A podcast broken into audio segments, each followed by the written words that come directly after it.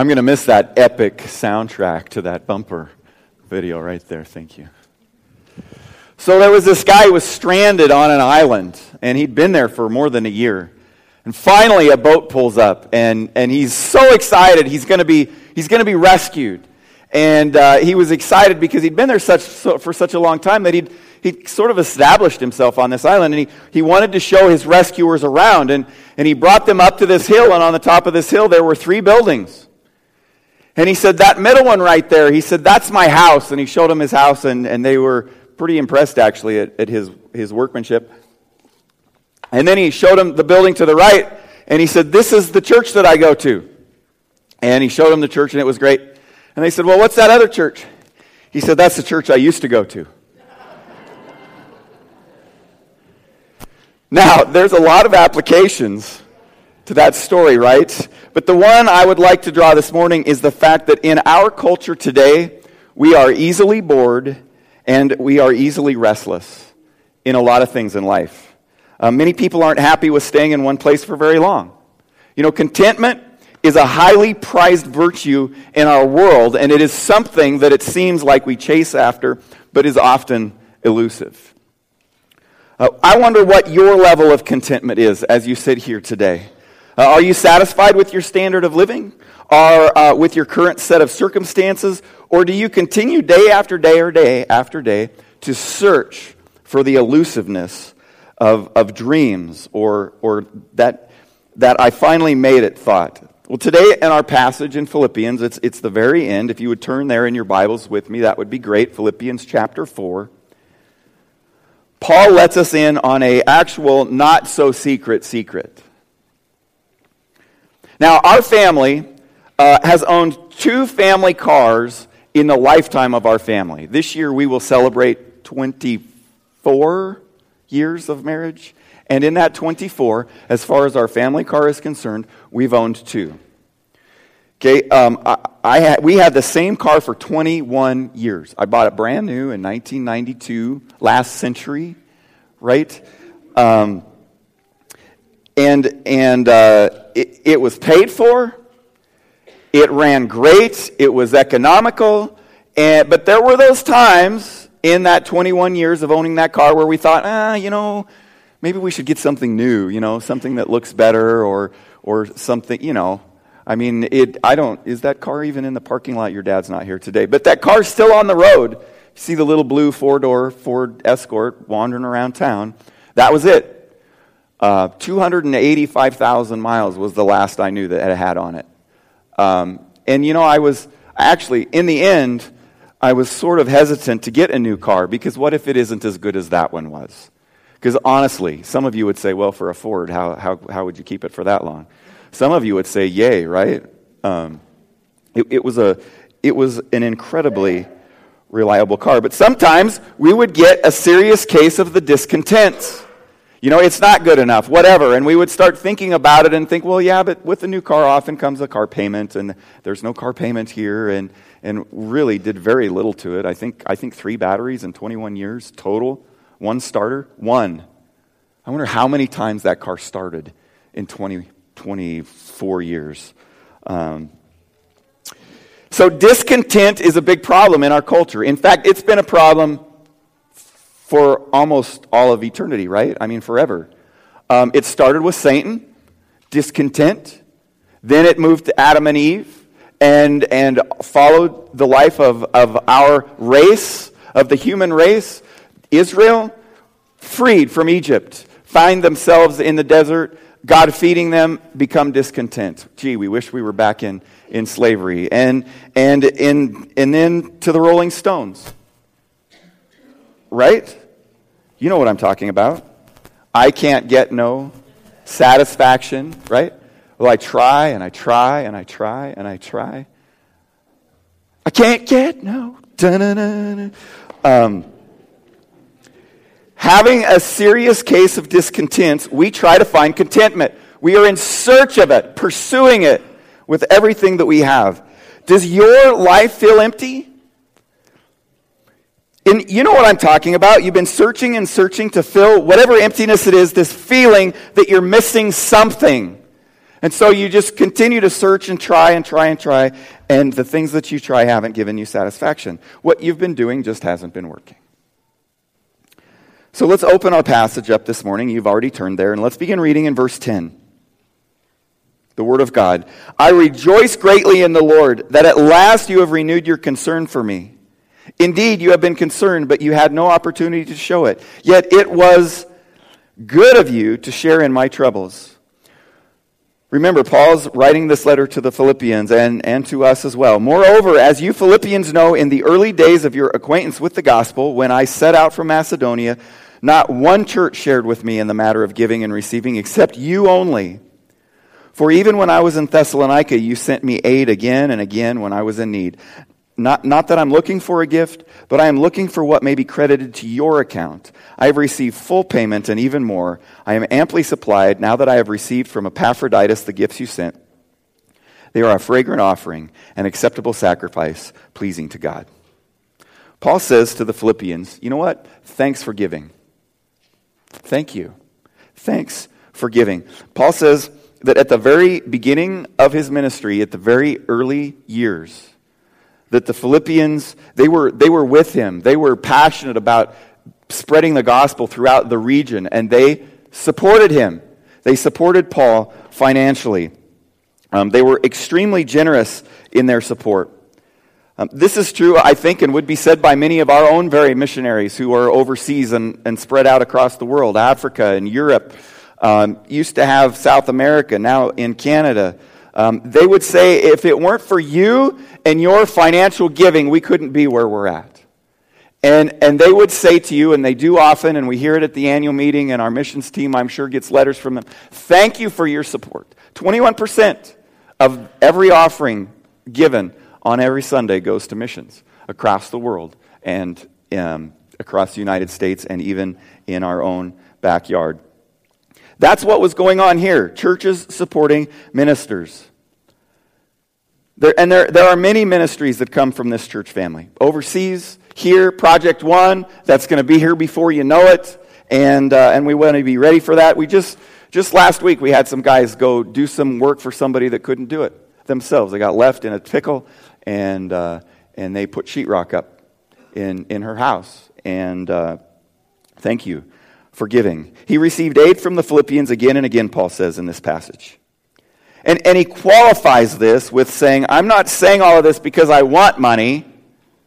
I just want to let you know thank you. Thank you for your generosity. Not that I'm looking for a gift, he says in verse 17, but I am looking for what may be credited to your account. Paul is saying that giving is a good thing. Giving is a good thing. In fact, our gifts, our tithes, our offerings are pleasing to God, Paul says. Um, we're commanded in the Bible to give to God, to give back a portion of what He has blessed us with.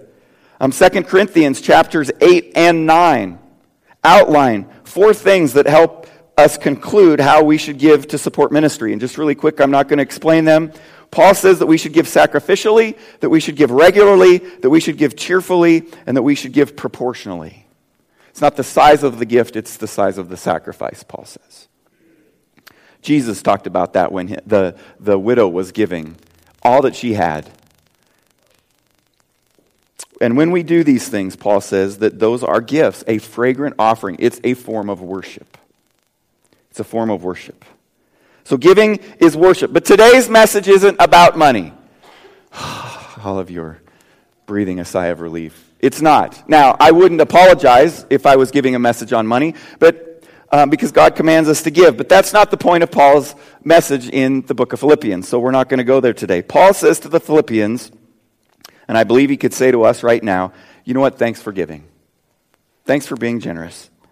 Um, God provides for our needs, and, and we help provide for others as it, it comes along. Maybe, um, maybe people need help because of a physical need. They're unable to, to help themselves. Maybe it's because financial. Maybe it's because of a circumstance in life that they didn't choose. Um, but we can continue to give. Thank you for giving. Now, you know, true contentment must be a secret because we continue to search and search and search for it and we can't find it. And we, um, so the second point in your notes this morning is that true contentment is a secret. It is a secret. So let me define contentment, and I want to define it this way contentment is simply an inner calmness when it comes to life. Um, you've, you've pushed back from a table, right? A meal, given that you haven't eaten too much, and you just feel, ah, you know, I'm not hungry. I'm, I'm pretty content. That's, that's about eating. That's, that's the kind of contentment, inner calmness I'm talking about within, within every aspect of our life. Now, it's not complacency. It's not saying, I don't care. I'm just going to just whatever, you know, because there are people like that too. They don't have a care in the world because they don't have a care in the world. And uh, they're not really content, they just don't care. That's not, what, that's not what we're talking about. This contentment can be hard to find. So we conclude, since we haven't found it, that it's hidden and that we can't find it. Or that we're looking under in the wrong place, so we look elsewhere. And, but we continue to look in the wrong places. Now, when it comes to happiness, the U.S. ranks number 13 in the world in happiness and contentment according to the World Happiness Report. Did you even know there was such a thing? The World Happiness Report. You can Google it. There's an organization that, that, that, that, figures this stuff out. Now, we're down a place. We were actually number 12 back in 20, I think it was 13 when they last produced their report. It just came out last year, the next one. So we're not as happy and we're not as content in the United States as we were compared to all other places. Now, you're probably wondering who was number one. Well, number one, um, this year, climbing three spots and overtaking Iceland, is Denmark. Uh, that's Denmark. I don't know what that means. Those Danes, you know, they're just, I don't know. We're content, I guess. Um, so let me ask you this. Let's get a little bit personal. Seriously, how content are you? On a scale of 1 to 10, 10 being, you know what, I'm content, and 1 being, I just, no, no possible way. Where would you fall on that timeline?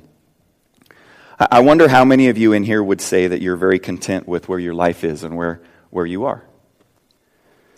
Now, our culture, in fact, our, our stability as a nation seems to run on how much money you and I spend, right? I mean, that's, that's how they figure it. In fact, uh, a few years back, our government did this thing to try to stimulate the economy, right? Do you remember this? And they decided that, that in order to stimulate the economy, we needed to spend more money. And so, in order to stimulate it, we needed what? more money. So they spent billions of dollars, right? Giving money away. How did that work for us? Little secret, okay? This is a side note, actually. You can't spend your way out of debt. It doesn't work. You can't do it. And you will only become more discontent and more discontent and more discontent. Thanks, Zach. Now, another aspect that we are influenced by every day, every moment of the day, from when you probably wake up and open your eyes, the advertising industry in our culture. Um, they are really, really, really good at what they do. And the, the intent of an advertisement is to make you discontent. It's the whole purpose. It's to convince you that you need whatever it is that they have that they're selling. So they want to create in you this sense that, man, either I got to keep up with the Joneses because they have this and I don't, or, man, this would really, really make my life better. So I need to spend money on this. And we end up with millions and millions and millions of people with the discontents. Discontentment is prominent because we've bought into two myths. Okay, two myths. I think I put these in your notes. The first one is this the myth of the itch. The myth of the itch. Anybody ever had a mosquito bite? Yeah. I have the ladies in my household are allergic to mosquitoes. I mean, when they get a mosquito bite, it like swells up. You don't want to get bit up here because it looks like I punched them. So what what do you do with a mosquito bite? You scratch it, right? What do you tell your kids to do with mosquito bites? Don't scratch it. Why? Because it doesn't work. Right? You scratch the itch. So what we have become is a whole country of people trying to scratch the itch that we have. And you need to know that the greater the itch, the more expensive the scratch becomes. Right? Whether it's um, a computer, a new computer, or a, the next best phone, or some tool that you want, or a vacation, or a house, or a car, or a truck, or a combine, whatever it is that you see the neighbor has that, that you think would make your life better and that you're convinced by that you know, dealer that you really need this,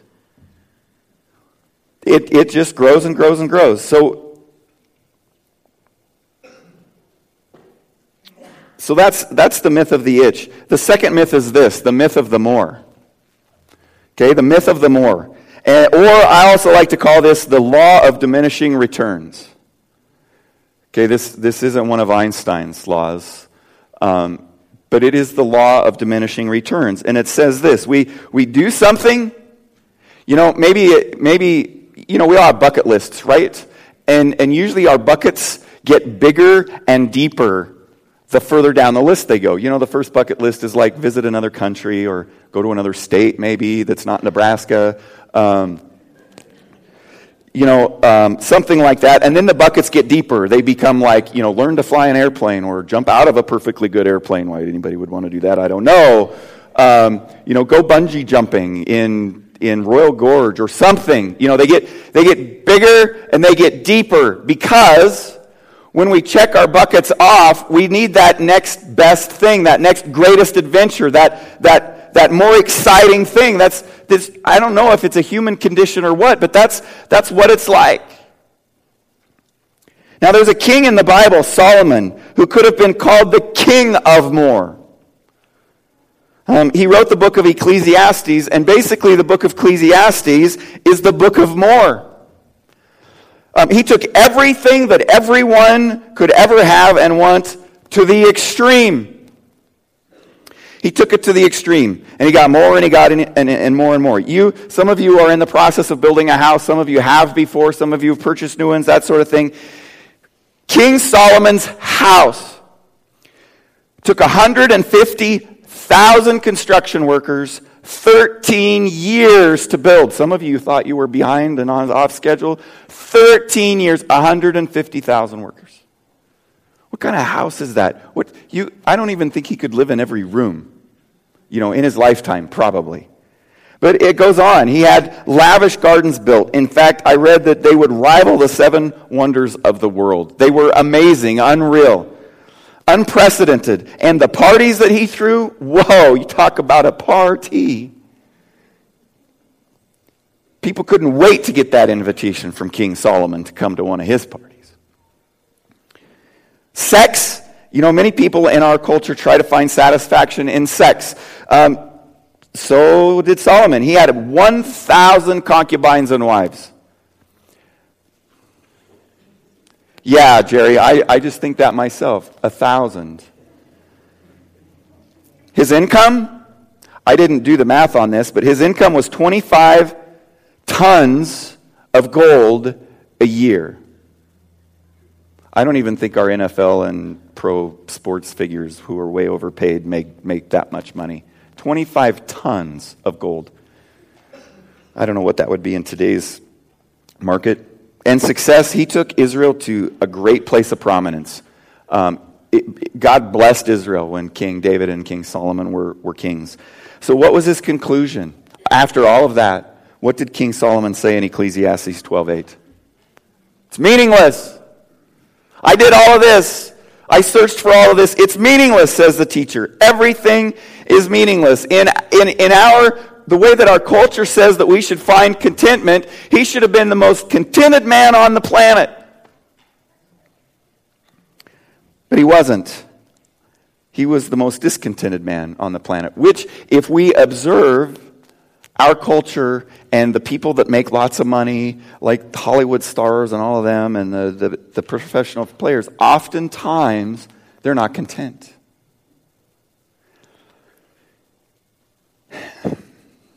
I mean, honestly, we need more. We need more men in those in those uh, places like Gary Kubiak. I know he re- retired, but or maybe it was under pressure. I don't know. But here's the thing: he was the backup quarterback to John Elway. That's what he did, and he was fine with that. And he was assistant coach at, at the Denver Broncos for, for years and never seeming to aspire to be a head coach because he was content where he was. His needs were provided for. He, he was spending ample time with his family, I assume, um, those kinds of things. He, he, I just, I've just always thought that he was a great example. You never heard about him, you know, trying to put thumbtacks in John Elway's shoes so that he could start a football game or something like that, you know. He, he never did anything like that. Um, you know, contentment is tough to find, and the only more we get, I want you to write this down. The only more we get from getting more is wanting more. The only more we get from getting more is wanting more. Now, in his book, Counterfeit God, Tim Keller said when people get discontented, they blame one of four things. I think maybe, maybe you've done this in the last week. They blame one of four things just really quick. Okay? They blame things, first of all. We look for more things. We, we conclude that the reason we are discontent is because we have the wrong things or we don't have enough of the right things. So we blame things. We also blame ourselves. Maybe you have said, and you've been discontent in, in your life, you think, well, what's wrong with me? What's wrong with me? And you try to put the blame on yourself. There must be something wrong with me. The third thing uh, that we often do is we blame the world. We, we blame the culture. It's, it's really not about me, it's about the world. I, am never going to trust a dream to anything that could possibly take it away. You know, maybe something happened at work or a friend broke your trust. Yep, see? It's their fault. It's the world's fault that I'm discontent. And the fourth thing Tim Keller says is that we blame our relationship with God. We point our fingers at God and we say, God, it's all your fault that I feel the way that you do. You made me who I am and you made me this way. Come on. And we're looking for contentment in all the wrong places. It's a secret, it's hard to find. But we can find it. Paul found the secret. In fact, he, he, he he tells us about this secret that he found in a dirty, rotten place called a prison cell with nothing. Nothing. Paul says that we can all find it. Paul, before he went to prison, was at the pinnacle of his ministry. You look at, look at a map sometime and see how much of the world Asia covers. That's, that's where Paul took the gospel to all of Asia. He, he was a master communicator. He could, he could speak to Jews and Greeks and Romans and slaves and kings, and he spoke to all of them. He was an incredible author. He wrote 13 of the New Testament books that, that we have in our Bibles right now. In fact, if, if they had been keeping track of bestseller lists when Paul was alive, he would have topped the bestseller list for over 2,000 years. Again, Paul's in prison, and all of those things are gone, and yet Paul says, I'm content. I'm content. See, that's what I want. I want to, in all of my life and everything that's going on, I want to say, I just want to take a deep breath and say, you know, it's good. I'm content. Could you say that today? Look at verse 12. Paul says, I know what it is to be in need, and I know what it is to have plenty. I have learned the secret of being content in any and every situation, whether well fed or hungry, whether living in plenty or in want. I can do everything through him who gives me strength. Now, remember, in other passages, um, I think even earlier on in Philippians, Paul says, he, he talks about his troubled life. He, he, he's been shipwrecked, he's been abandoned, he's been hungry, he's been, you know, all of these things. He's been threatened is by life and limb. Yet, Paul says here, I am content and, and I, I can do everything through him who gives me strength. In verse 19, he says, And my God will meet all your needs according to his glorious riches in Christ Jesus. To our God and Father be glory forever and ever. Amen. So the secret is revealed. See, really, it's need versus plenty, right? In any and every situation, Paul says, well fed or hungry.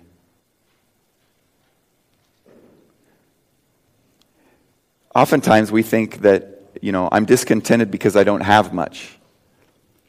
But that if you think about your life and you think about those times when you had much and you didn't worry about what you were, whether you were going to eat three meals that day and you didn't worry about whether you were going to make the house payment and you didn't worry about whether, you know, you were going to go to the lake that weekend, you still somewhere in the back of your mind, there was something that you're like, there's something I'm missing. I want something else. I want something else. I want something else. You don't have to, in, for me, you don't have to walk through Menards very long to start wishing you had things that you don't have. Maybe for some of you it's eBay or Amazon or whatever, or. And I'm telling you, they're good. They're really, really, really good. I went to a website this week to check something out. I, I'm telling you, I didn't enter my email address, I didn't enter my phone number, and all of a sudden, all of these advertisements for this thing start showing up in my Facebook feed. Poof, out of nowhere. They're good. They're good at what they do. And we got to fight it. We got to fight it because there's, there's, there's no joy in life. There's no joy in living a discontented life, right? I mean, this, this book is about joy and peace. And Paul says we can have it. Even if you're in prison, Paul says that we can have this. So it's need versus plenty. It's possible, it can be learned. We can follow Paul's example. Um, on hearing the news that she had breast cancer, Joni Eareckson Tada said this Yes, Cancer is alarming, but God is going to use this to stretch our faith, brighten our hope, and strengthen our witness to others.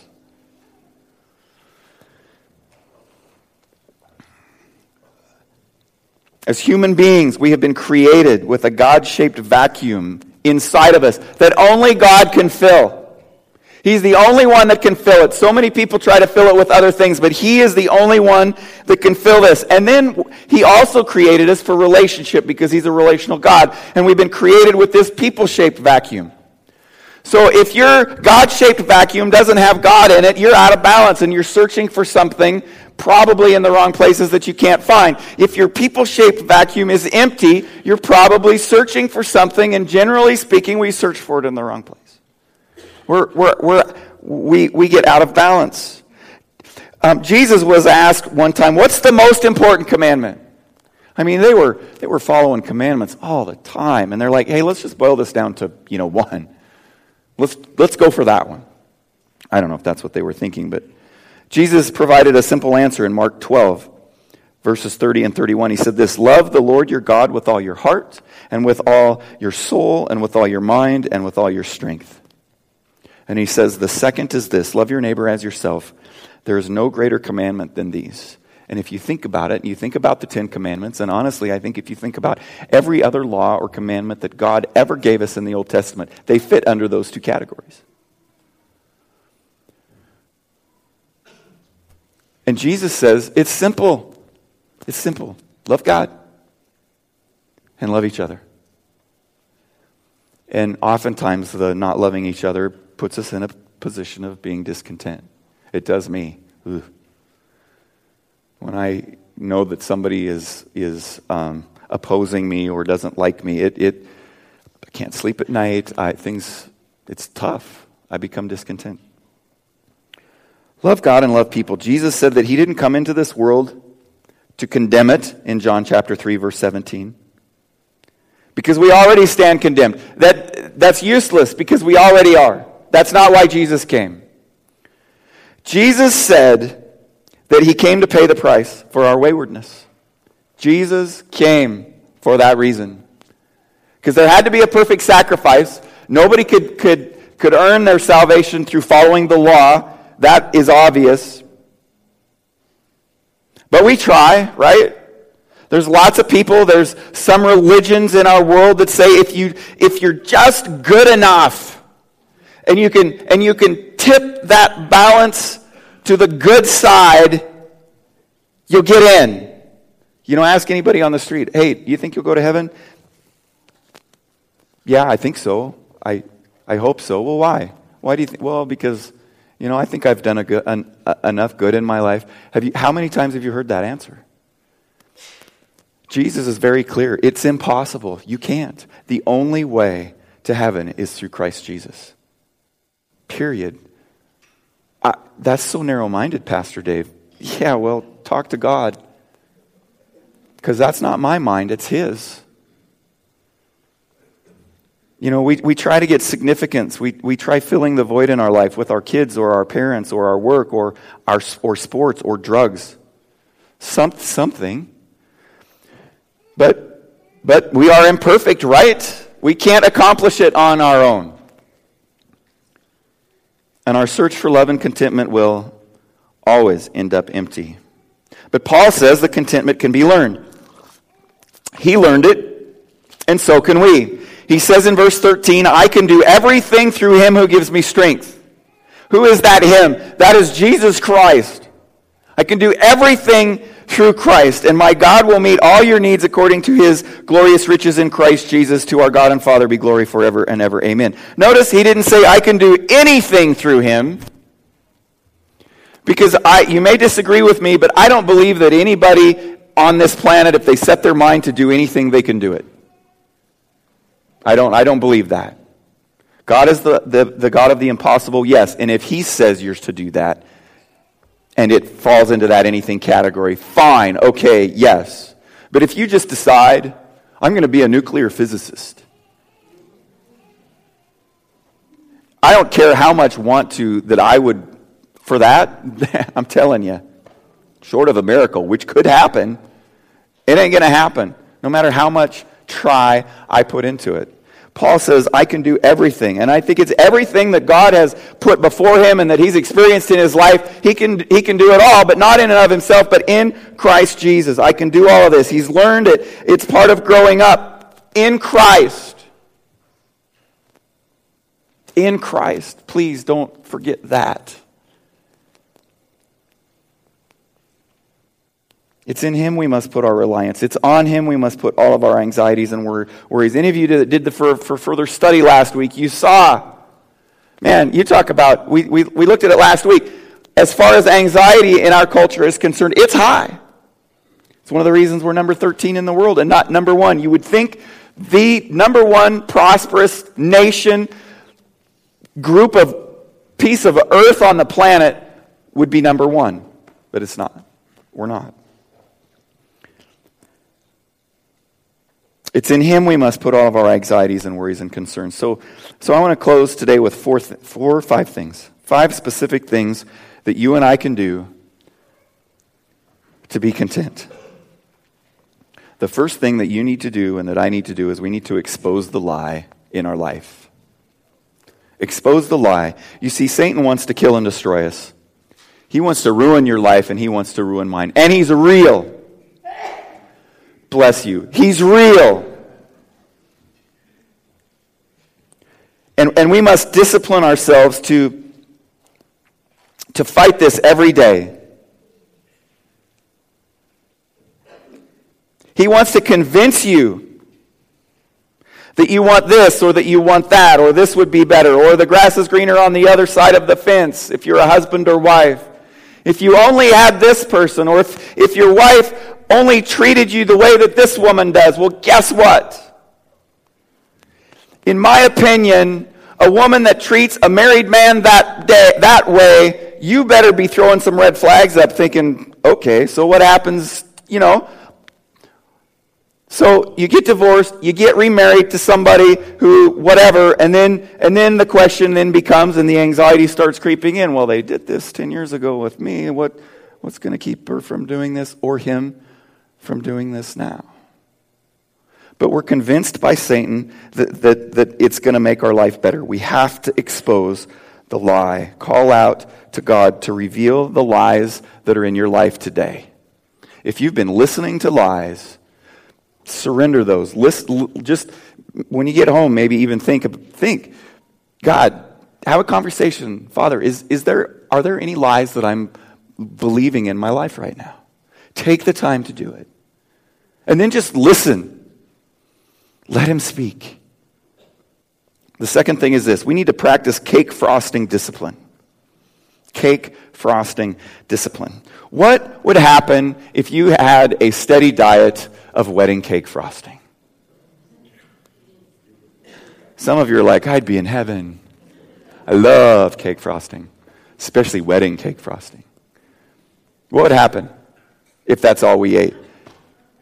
I think, I think before that, I think there's probably other ramifications other than just gaining weight. If all we ate was cake frosting, well, we need to practice cake frosting discipline. You see, cake frosting is really good, but we got to be disciplined to not take too much.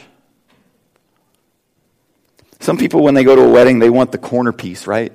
You know who you are. Could I get that one over there? You rush to get in line first because there's only four. Unless it's a round cake. Then what? Every piece is a corner, right? Well, I like cake frosting, and I could do without cake frosting. See, I don't have to have it. I don't actually, in fact, what generally happens at weddings that we go to when, when the cake has really thick cake frosting on it is I scrape it off and put it on my wife's plate, and she eats it. Yeah, because she loved. The, you know who you are. There's people in here who have texted me, hey, I can't make the wedding, but can you bring me a piece of wedding cake home? See, we need to practice this kind of discipline. When it comes to things in our lives, we need to remember that everything we have is a gift from God. And we need to decide in our minds that we're fine if we have them and we're fine if we don't. But that's not what the advertising industry is based on. That's not what our culture says. That's not what the lie says. But that's the truth. We've got to, we've got to make that decision. This message should have been before Christmas, really right? Because, you know, what do I want? What do I want? What do I want?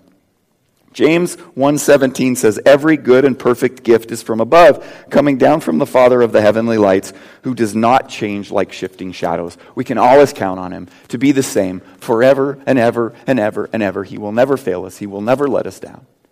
He will be with us to the very end of the age just as he said. Number 3, get some rest. That's something I need to do. You see, I'm convinced that the more we run in life, the more that we say yes to. If you just felt a tinge of guilt in your heart, you need to get some rest and you need to learn to say no.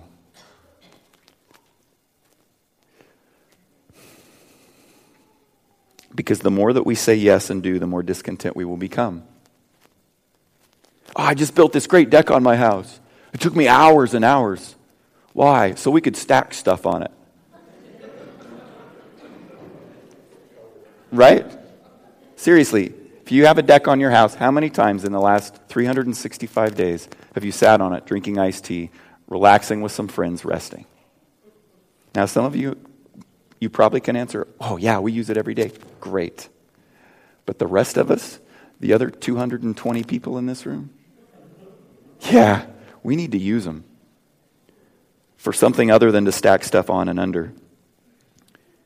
Do you ever wonder if cows get bored? In all seriousness, we were driving down the road one day, and one of my kids asked that. I don't remember which who it was. This was a long time ago. They were little. Hey, Dad, do you think cows ever get bored? Think about it. My answer to that is no. Why? Because they don't know any better. Right? They don't own a PlayStation. They don't have 150 channels and they just added another 10. They don't, you know, they don't have a car and it breaks down. They just have what they have. And when a cow's standing out there on a summer day, lots of grass around them and they're chewing their cud, just look at them and say, man, she looks content. I want to be like that cow.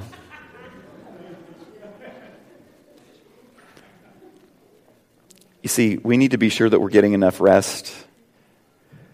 Um, you know, my life, honestly, here in the last few weeks, I feel like it's been blistering by.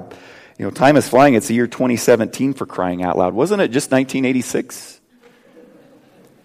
Not just grad. I mean, I keep trying to go back there. I keep trying to reminisce about the old days and all of that. It's like, oh, you know.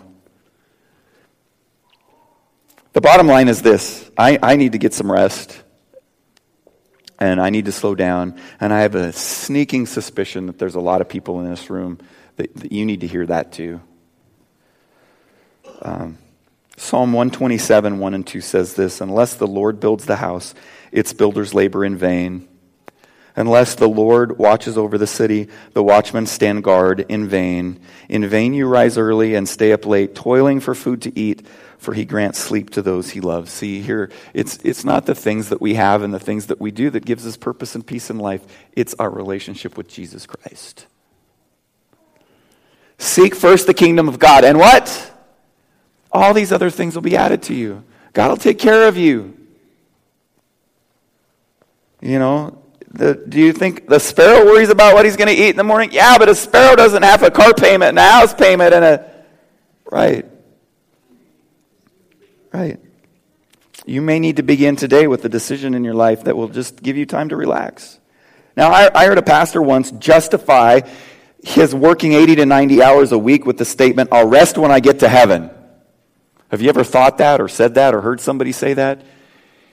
That's not biblical. God did not say that's how we should live our life. He said we should work hard, that, that we should work so that we have something to eat. That's biblical. But he also said, hey, that seventh day, what, what are you supposed to do there? Hmm. Do all the things I didn't have time to do during the week because I was working. Right? Hmm. Number four, obey God.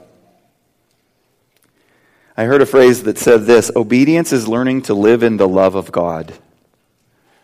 Obedience is learning to live in the love of God. See, if we, if we live in that love, we stop trying to appease or perform or whatever, and we just do the things that, that He gives us. Hey, and, and we need to be obedient. We, we can't live life in the illusion that we can continue to live in disobedience to God. You know, maybe maybe you're here this morning and there's just sin in your life and you've been leaving it there and you've been living it and you've been somehow maybe justifying it or maybe you're just getting comfortable with the guilt. It's like or maybe you're watching online or you're not here today because whenever you're here you feel guilty for something in your life. If if there truly is sin in your life, you need to surrender it, repent of it See what kind of contentment begins to enter into your life because you're resting in the love of God, His love for you. Number five is this surrender to God, surrender to God, surrender to God.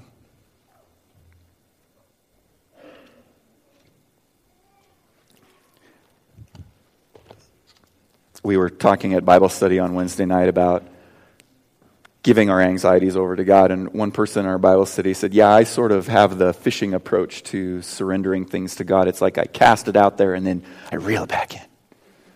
I cast it out there to Him and then, oh, I reel it back in. Right? Cast it and let Him have it. And that is an everyday thing because we do. We fish it, we reel it back in, we reel it back in, we reel it back in. Let Him have it. Surrender it, surrender it, surrender it. and that's it. That's the end of Philippians. I thank God for this letter, for all that He's taught us in the last 10 weeks. And, and, and my prayer for you is that its truth will continue to seek in because, honestly, um, there isn't a more joyful, a joy filled book of the New Testament than the book of Philippians. And there isn't, I don't think, a greater struggle or reach or whatever that, that we have that our carnal selves wants to reach out there for in life. And, and if we will listen to what Paul teaches us and what God says to us through the book of Philippians every day, you know, I, I heard others, you know, my favorite verse is out of, out of the book of Philippians because, you know, they're, they're bent towards having anxiety. And whenever that starts to creep in, they've memorized chunks of the book of Philippians. And, and it's like, okay, okay, okay. Remind yourself, remind myself, remind myself, and then surrender it, surrender it, surrender it.